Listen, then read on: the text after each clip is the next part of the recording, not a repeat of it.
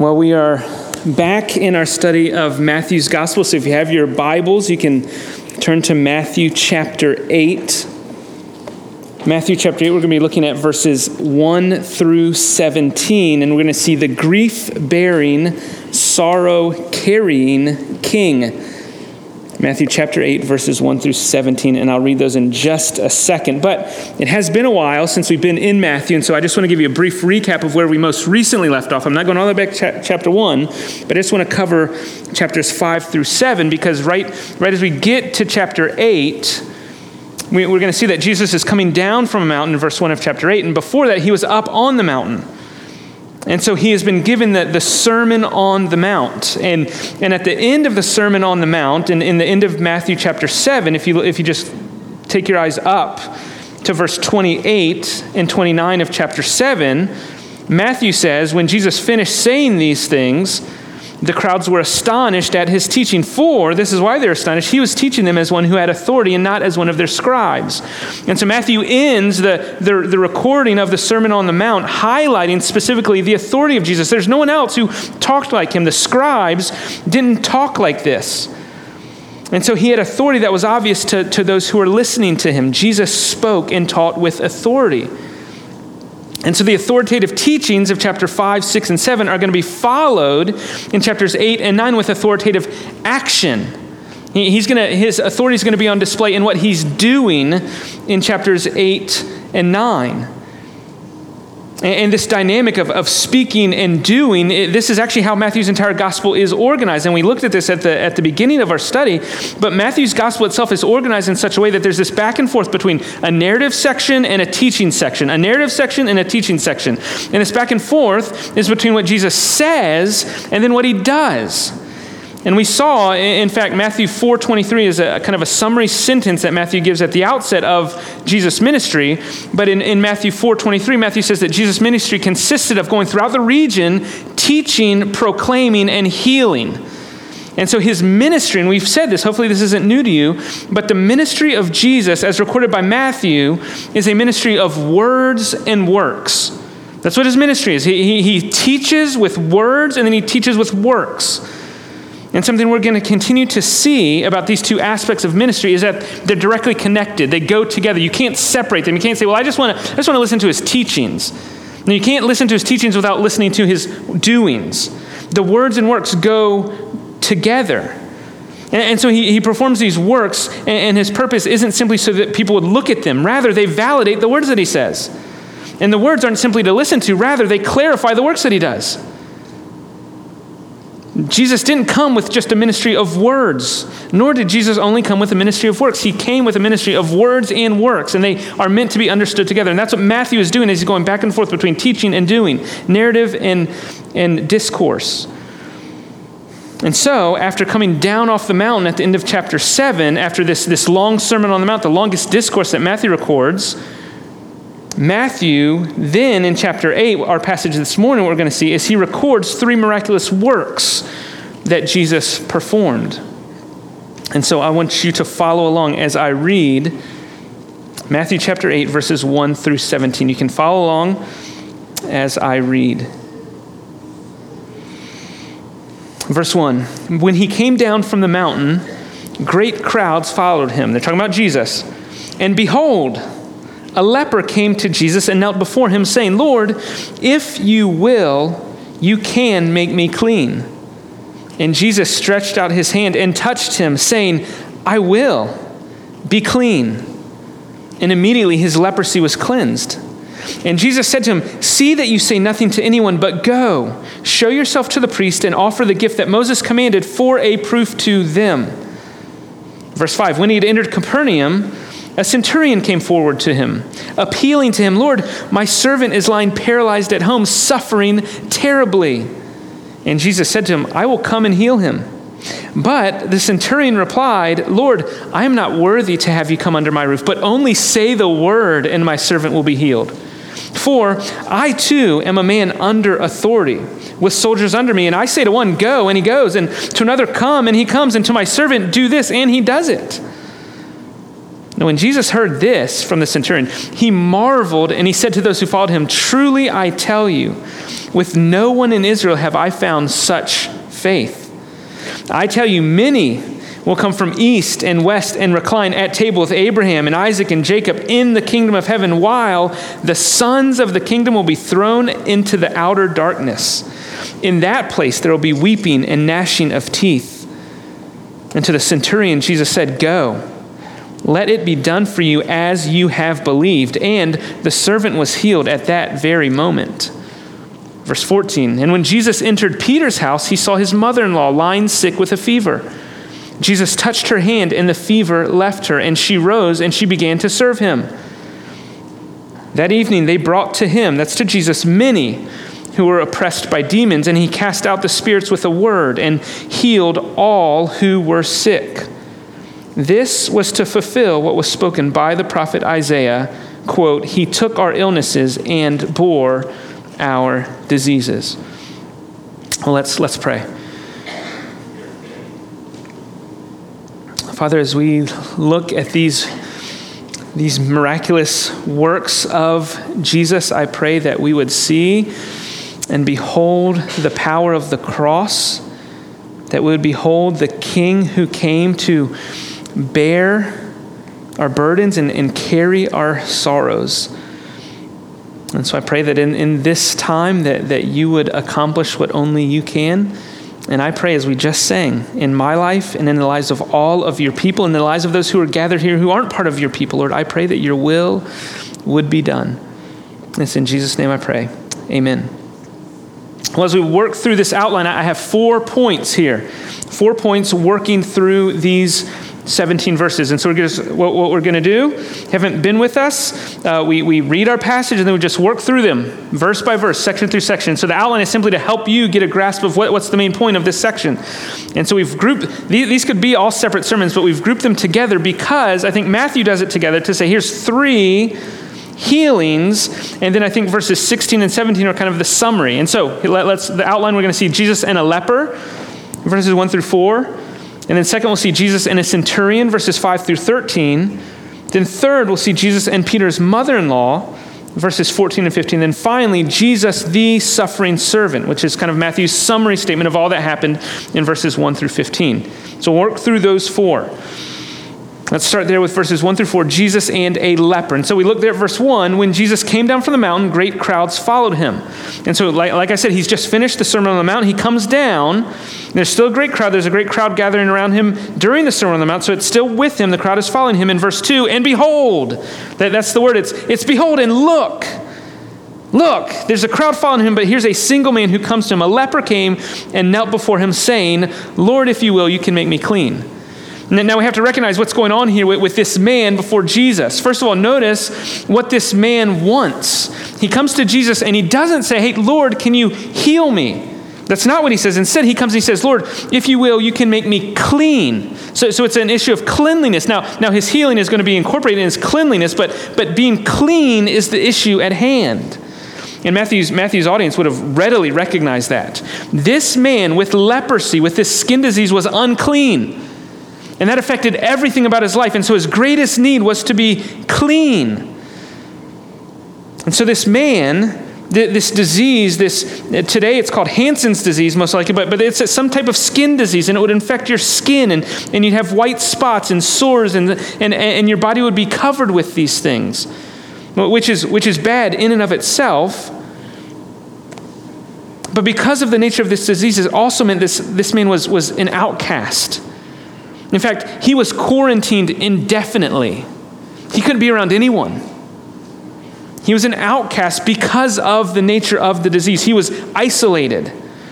You see that the Old Testament law, there were regulations. In fact, you can you can write down Leviticus thirteen and fourteen. These are two chapters that are, that are dedicated to, to how to treat this specific disease. But, but Leviticus thirteen forty-six, here's just one verse that, that kind of gives you the, the, the, the sense of, of what's going on here. This is what the law says. This is what Moses says in Leviticus thirteen forty-six. This person who has this disease, Moses writes, he shall remain unclean as long as he has the disease. He is unclean. He shall live alone. His dwelling shall be outside the camp. And it, it must be noted, there was no cure for the disease. It, people didn't get often, they weren't often cured of this. All that could be done would be, hey, go wait in your colony and see if one day you wake up and it's miraculously gone. That, that was all that they could do. And so, to make things even worse, something else that, that, that was required by law of this man is if he was ever around anyone else, which wasn't often, but if he was, he was required to cry out, "I'm unclean, I'm unclean." Maybe you've read the, the, the Scarlet Letter, right? She had to wear this letter so everyone knew. Well, this was, he didn't have a letter. He had to scream it out, "I'm unclean, stay away from me. I'm unclean, stay with me." So, so his interaction with humans was him saying, "You don't want to get near me," because he was unclean and he was infectious. And if anyone would touch him, purposely or, or on accident, they then had to go through this process, this quarantine process, and have this, this ritual cleansing before they could be incorporated back into fellowship. Needless to say, lepers had no friends, they had no family, they had no jobs, they had nothing. In fact, they would, they would often form colonies and live far away from everyone else together. And so when this man comes up to Jesus, there's a great crowd around him, and he kneels before Jesus, he's taking a major risk. And so he's breaking cultural norms by, by being around a crowd, but he does so because he's got to get before Jesus, and he wants to be clean. That's what he said when he approached Jesus. Maybe he'd heard of, of the miraculous works that Jesus had performed in the region, or maybe he had a friend who had, who had been healed. Whatever the motivation, this man approaches Jesus and says, "Lord, if you will, you can make me clean." And it's funny, I'd forgotten that we were singing that song before the sermon, but, but it's almost as if this man had heard Jesus teach his disciples how to pray. "If you will," it's almost as if he's saying, "Lord, your will be done. I know you can clean me. You can make me clean. And if you will, it'll happen.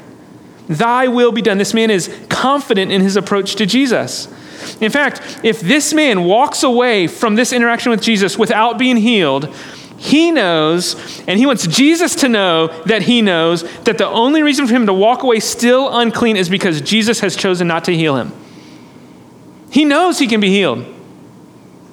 And his confidence is in the one that he's kneeling before. And he's totally dependent upon the will of this one. And notice how Jesus responds. Verse three, he stretches out his hand and he touched him and he said, "I will. I will be clean." This man isn't kept in suspense for long. He says, "I will be clean." And so those are the words. And, and the words of Jesus are powerful, right? We can agree on that. His words can heal. We're going to see that in the very next interaction. When Jesus says, "Be clean," that is really all that's needed. Diseases and demons flee at his word. But Jesus doesn't only verbally affirm his willingness to heal this man. Did you notice what Jesus did before he said, "I will be clean"? Beginning of verse three, Jesus stretched out his hand and touched him. Jesus reaches out and touches this unclean outcast, this diseased man, and this matters because when people touch unclean people, the clean becomes unclean. And so Jesus, the clean rabbi, touches the unclean leper.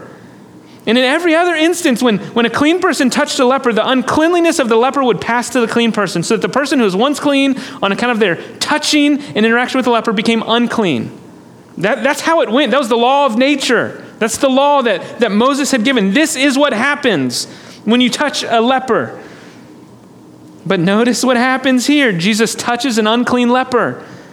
And we see a reversal. Jesus stretches out his hand, touches him, says, "I will be clean," and immediately his leprosy was cleansed. It's a reversal there. Jesus, the clean, touches the unclean, and instead of him becoming unclean, the unclean becomes clean.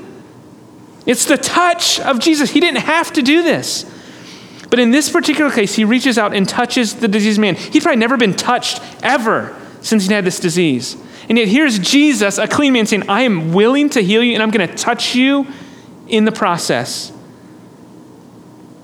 When Jesus comes in contact with defilement, he is never defiled. Far from it, his touch has the power to cleanse defilement.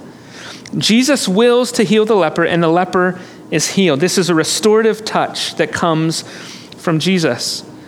In verse four, Jesus says to him, having, having healed him, he says, "See to it that you say nothing to anyone, but go, show yourself to the priest, and offer the gift that Moses commanded for a proof to them. Now, this isn't uncommon for Jesus to make this request of someone. Don't, don't tell others. Don't go around publicizing what's happened. Now, Jesus isn't ashamed of people knowing. He's not like, no, I don't want people to know because I don't really like that I have to do this. No, this is simply Jesus recognizing I have a mission here. I have a ministry to carry out. And, and the more that people know, the more people are going to come and be like, hey, you're the promised one. You're the Messiah. Be our king. And, and he's only going to be king when his time comes, when he lays down his life. And so he says, don't tell anyone, but go and show yourself.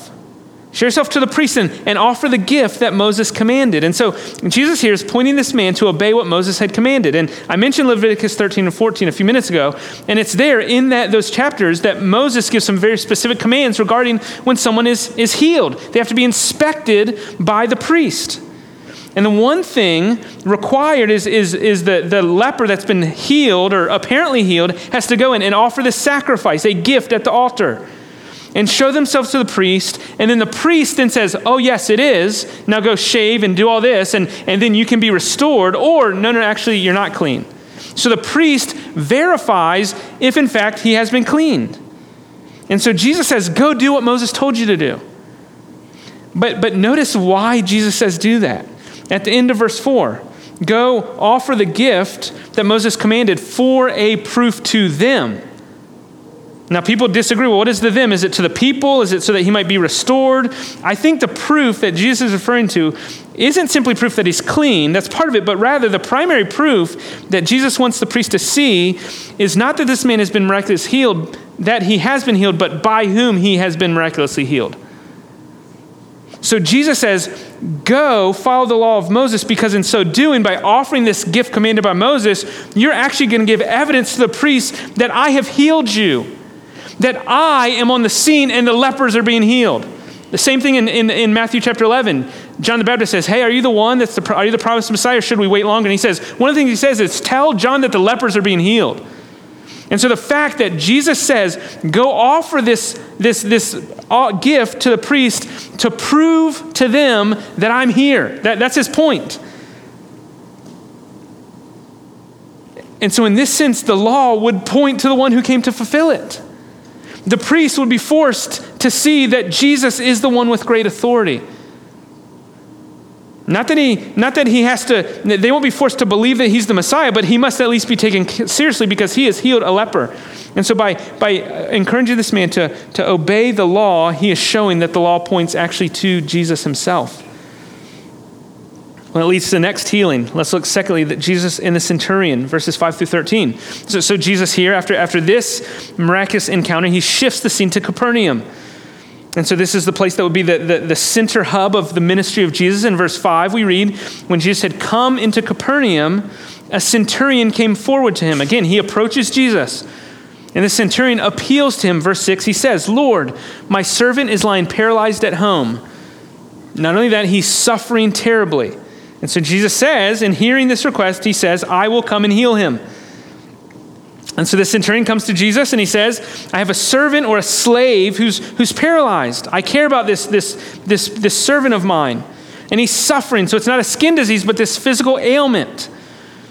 And the centurion is, is a man with great authority. We're going to see that as, as he talks with Jesus. But this, this Roman soldier comes to Jesus. Now, it's significant for us because, but because here, so whereas the, the leper would have been ex- excluded because of his disease, this man would have been excluded because of his race. This is a Gentile. And so a Roman soldier comes to Jesus and, and says, please help. And so, so, so Jesus is overturning these, these excluded classes of people, or the assumptions. And so this, this Roman centurion, the, the, the title centurion means, I mean, it literally means a hundred people. He had at least a hundred other Roman soldiers under him, at least. And so this is a man of significant authority. And more than that, he's in a Jewish town. And so the Jews were under the rule of the Romans, and this centurion represents the Roman rule and, and the Roman possession of the land of the Israelites. And so this Roman Empire was seen as a great threat. And so this man shows up, and, and his mere appearance is evidence of the Roman occupation. Nevertheless, this man seeks out Jesus, which is certainly a sign of humility, but there's more at play than his humility. His faith is, is amazing. I mean, it amazes Jesus. Notice what, what he says when Jesus says, he, he says, heal my servant. Jesus says, I'm going to come, which would have violated cultural norms, right? For, for a, a Gentile to go into, for him to go into a Gentile house would have, would have been taboo. And so notice what he says, verse eight. Lord, I'm not worthy to have you come under my roof, but only say the word and my servant will be healed. I mean, that, that is a, that's a, that's a, that's a declaration of, of, of great trust. But he continues with an analogy. For I too am a man under authority, with soldiers under me. And I say to one, go, and he goes, and to another, come, and he comes. And, and I say to my servant, do this, and he does it. And so he starts talking about authority. And so, so think about this response. Jesus has just said, hey, I'm gonna, I will come to your house to heal your servant, which is the thing the man wanted. And yet the centurion is set on telling Jesus why you don't have to come. And it's not because his house is a mess. He's like, oh no, you can't see the inside of my house. Well, let's just take care of this now. No, no, no. It's because he knows you don't have to come. You don't have to be in my house to heal my servant. You can say it and it'll happen. And there's two points he makes. First, it's pretty easy to understand. I'm almost certain that you all got this one. He says, as a centurion, I have authority. And so the second point that, that he makes in, in, his, in his dialogue with Jesus, which is the first point I'm, I'm making here, is that he has soldiers under him. So when he says to a soldier, go, the soldier listens. Or to another, come, and he comes. So with one, uh, one with authority, people underneath his authority listen to him. So that's the point he makes about his authority. And that's significant because he assumes Jesus has authority to heal a servant. But that's not the only point he makes. The other point that he makes, which even further emphasizes his faith, is what he says at the beginning of verse nine. I too am a man under authority. So, so he's saying, hey, we're the same. I also am a man under authority. He not only assumes that Jesus has authority, which we just saw, but he also assumes that Jesus is under authority. And so part of his argument, the reason the centurion had authority wasn't, wasn't because of, of his stature or, or his character. People listened to the Roman centurion because he had been given authority from the emperor. He spoke and Rome spoke.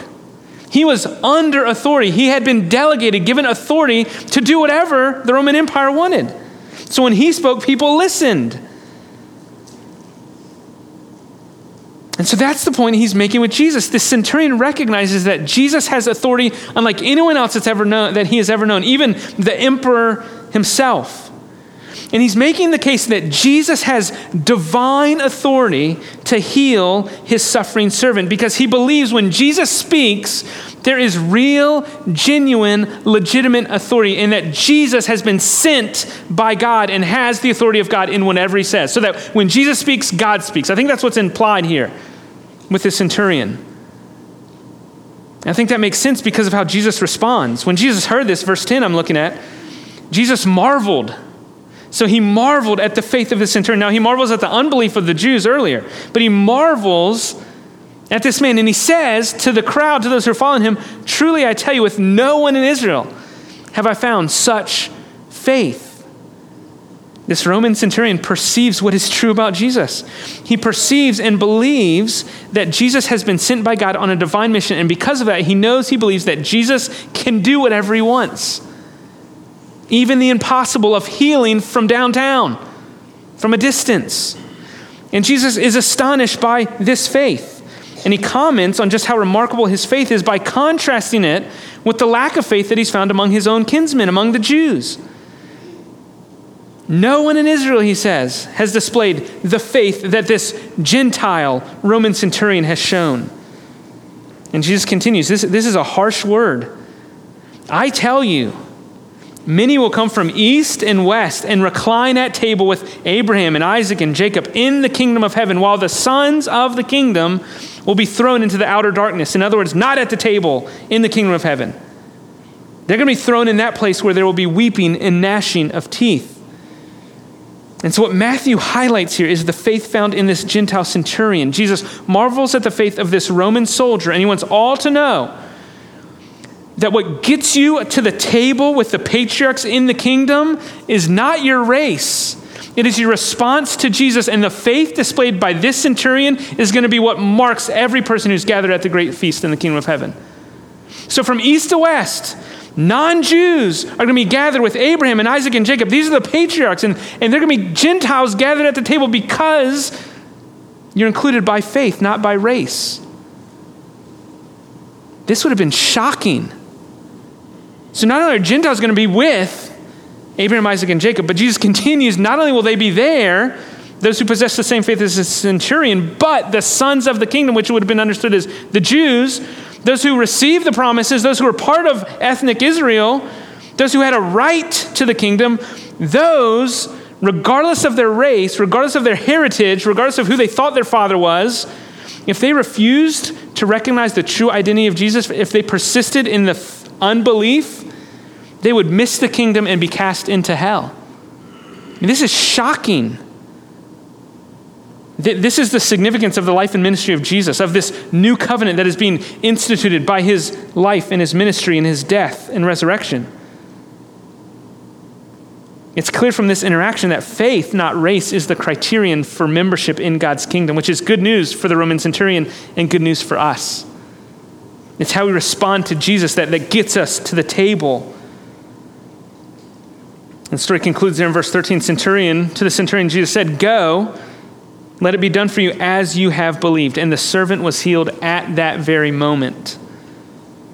Whereas the leper, Jesus healed by touch. Here, Jesus heals from a distance with, with his words.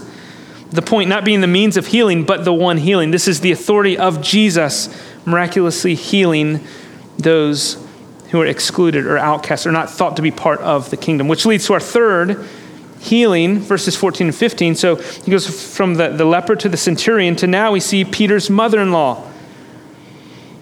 This is the Apostle Peter, which, a side note, Peter was married, right? That, that, that's that's pretty clear from the New Testament. Paul would write in First Corinthians nine that, that Peter and some of the other apostles had wives they were free to marry, the apostles were, which I think is a good argument against against a lot of the, what the Roman Catholic Church has has built up around the, the, the person, the Apostle Peter. But here, Peter's mother-in-law is the person who's in need. So look at verse fourteen. When Jesus entered Peter's house, Peter, as a good son-in-law, is, is taking care of his mother-in-law. And he saw Peter's mother-in-law lying sick with a fever. Verse fifteen, Jesus touched her hand, the fever left her, and she rose and began to serve him. So this healing, again, it's miraculous, but, but this is much, much more brief. This, this is a straightforward. Jesus enters the house, sees a sick woman, touches her hand, and she's healed.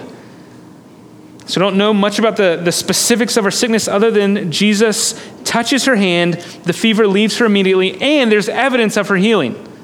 She gets up and she starts serving Jesus. And so for the third time in these verses, Jesus heals by his authority. He has this power, this miracle-working power to heal those who are excluded or, or who are outcast or sick. And Matthew, to wrap up this section, in verses sixteen and seventeen, offers a summary of many other healings. And so, and so look at verse sixteen. That evening they brought to him many who were oppressed by demons, and he cast out the spirits with a word. So, so there's many. So we've seen three, and, and Matthew says, hey, by the way, there are many others who came. I, c- I could keep this chapter going indefinitely. So many others come, and, and the demons and spirits are cast out, and he healed all who are sick. I mean, I don't know about you, but, but all means all. So all who came who are sick, Jesus healed. And so so Matthew wants us to know that, that what we've seen in this, this chapter, in these verses, these three snapshots are part of a much bigger picture. And so it's not abnormal, these three healings. In fact, this is the norm. Jesus is doing this all throughout his ministry. And he wants us to know that it's happening, but then he wants us to know why Jesus did this. And this is the whole point. This is the main point of this entire passage.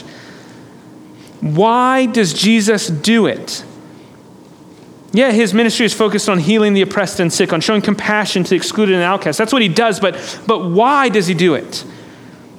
Why was that the nature of his ministry? And that is the exact question that Matthew answers in verse seventeen. This, This, this meaning this healing ministry, all I've told you about one through seventeen, or one through fifteen, and what I've just summarized in verse sixteen, this was to fulfill what was spoken by the prophet Isaiah. Quote, he took our illness and bore our diseases. And so Matthew quotes the prophet Isaiah. Now, now Matthew is probably using his own translation or, or his own paraphrase, because if you look at all the translations, whether it's the Septuagint or the, the Hebrew, this is not an exact quotation. But Matthew says, this was to fulfill what Isaiah said. He took our illnesses and bore our diseases. Now, now, Math, or, so Matthew points back to Isaiah fifty-three, which is a well-known chapter. In fact, you've, you've certainly heard of it during Christmas time, but probably other times also. It's one of the most well-known chapters in the Old Testament when it comes to the prophecies or the predictions about the life and death of Jesus. And so there in Isaiah fifty-three, it's often known as, as the fourth servant song. And, and this is the song of the suffering servant. And so Matthew cites verse four of Isaiah fifty-three. And so let me just read to you the translations of, of, of Isaiah fifty-three, verse four, in, in a few different translations. So the E S V says, surely he has borne our griefs and carried our sorrows. The N I V says, surely he took up our pain and bore our suffering. The, the New American Standard says, however, it was our sicknesses that he himself bore and our pains that he carried. And so Matthew says, here's all that Jesus did, and he did this to fulfill what Isaiah said. And so Matthew locates the healing ministry of Jesus within the job description of the suffering servant from Isaiah fifty-three. Okay, so hopefully you're tracking with me. Matthew clearly associates the healing ministry of Jesus with the fulfillment of the grief-bearing, grief-bearing, sorrow-carrying activity of the suffering servant of Isaiah fifty-three. So Matthew understands the griefs and sorrows, the pain and suffering, the sickness of his people as those things with G- which Jesus bore himself, which Jesus carried. You see that? that? That's what he's doing here. And my question is, when Jesus cleanses the leper, when he heals the paralyzed servant, when he relieves the fever of Peter's mother-in-law, he heals them, yes, but it doesn't say he healed them. It said he carried them. He bore them. How can Matthew say that? I mean, Isaiah fifty-three says, he bore our griefs and carried our sorrows. He took up our pain and bore our suffering. He himself bore our sicknesses and carried our pains. How did he do that? Because in these accounts we just read in Matthew chapter eight, when Jesus heals someone, he doesn't become a leper. When he heals the man who's paralyzed, he doesn't become paralyzed. When he relieves the fever, he doesn't get a fever. So what does Matthew mean? How does Jesus bear and carry these diseases and sicknesses? I mean, I felt that question. What does he mean? Is he just, some people say, well, he's just misquoting Isaiah fifty-three. Matthew doesn't know what he's doing about it. That, that's not an option.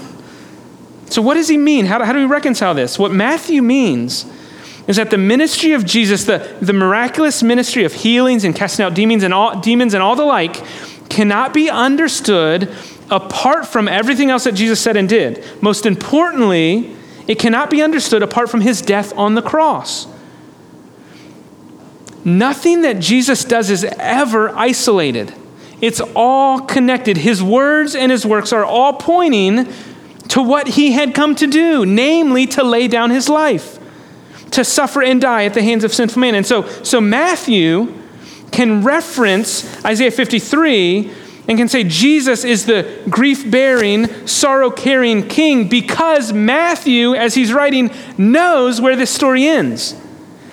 Matthew knows what the suffering servant did.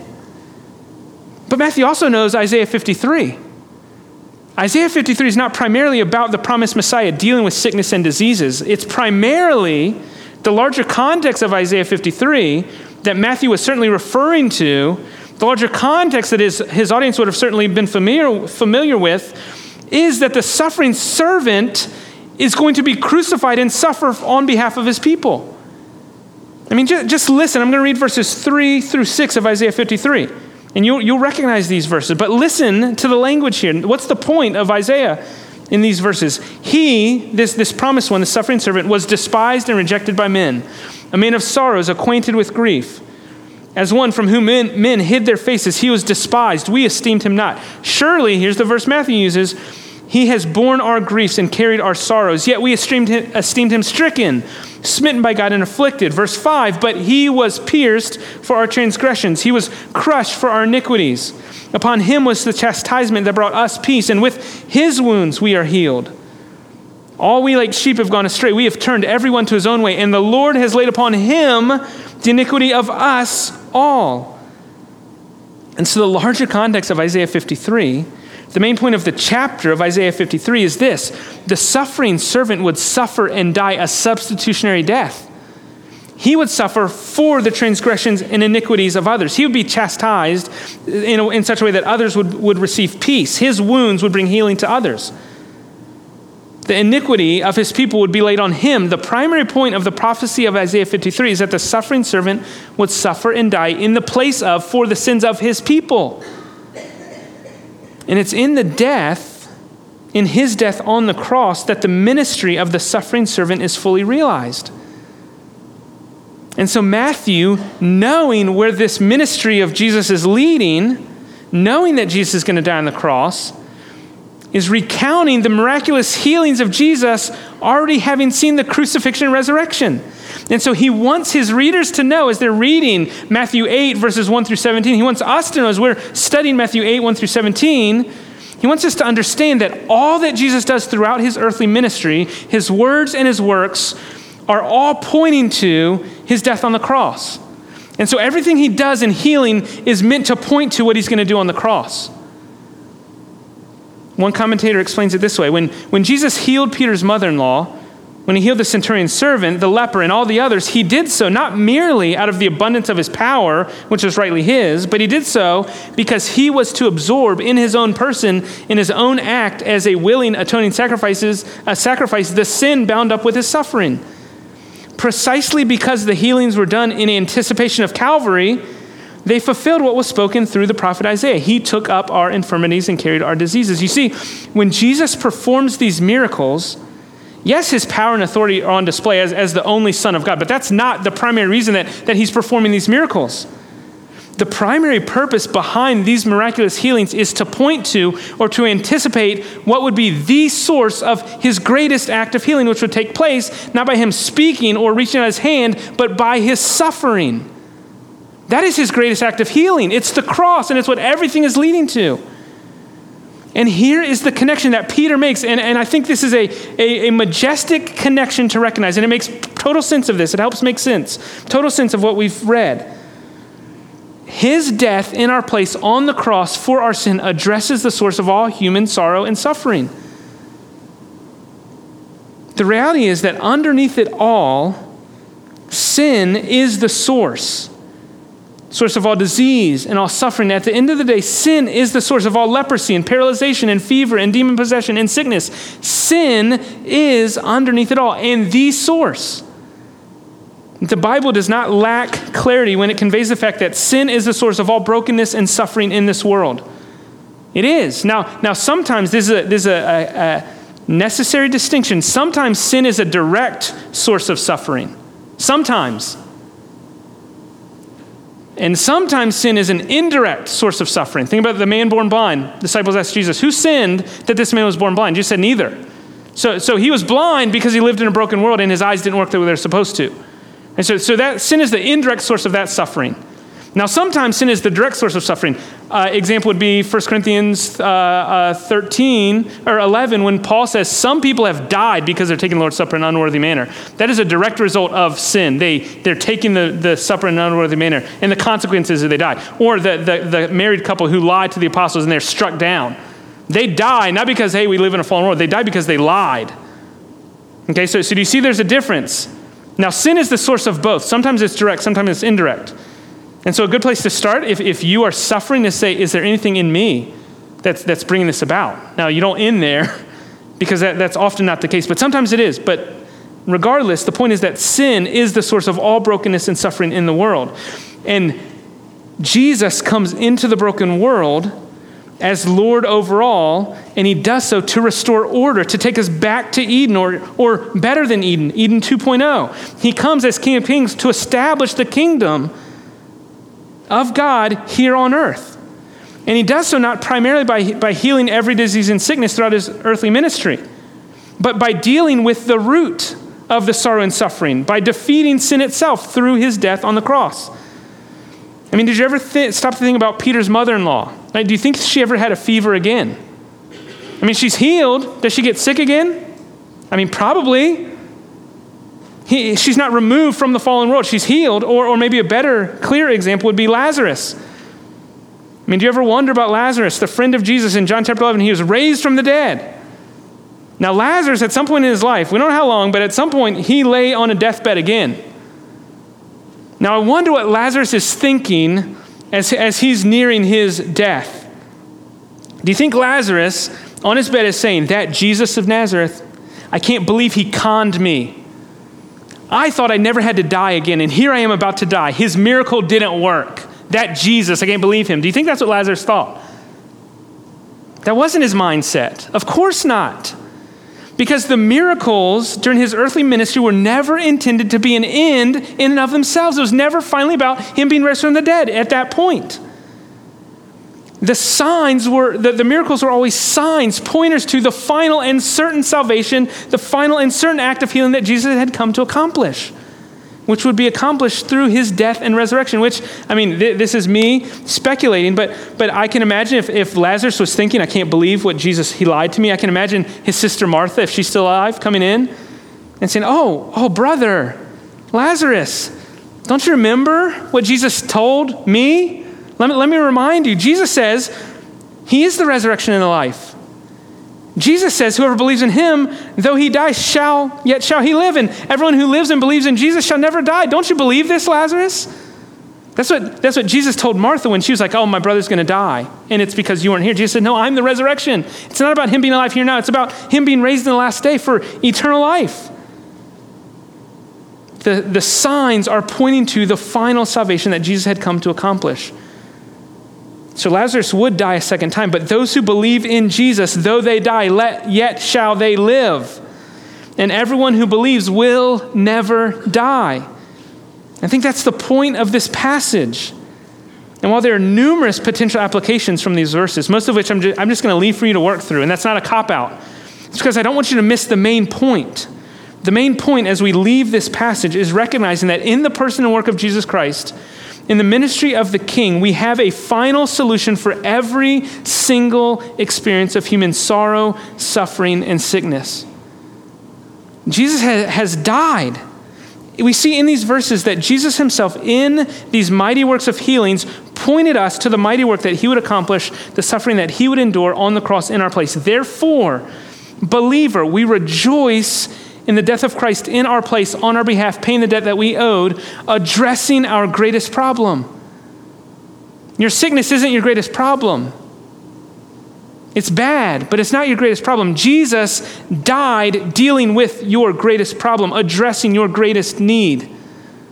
We rejoice because Christ has died and Christ has risen. We rejoice in the gospel that sin has been defeated and death no longer has a hold on us. And we, as his people, we look forward to the day with great hope, to the day, the, the coming day, when every sorrow, when all suffering, when all disease and sin will be removed from the people of God forever. That's guaranteed by the death and resurrection of Jesus Christ. And so we have great hope. Now we suffer, then we don't. And we long for that day, and we hold fast as long as we're here until we get to that day. But that is what animates us. That's our hope. And so I know there are some of you here who are suffering, and you're tired and you're worn out, or you're going through hard things. Brother, sister, cast your eye to Jesus, his death, where, where he has died and risen again, and he promises eternal life free from sorrow and suffering. He promises a day when every tear will be wiped away and every sorrow done away with. And that's our hope. Let's let's pray.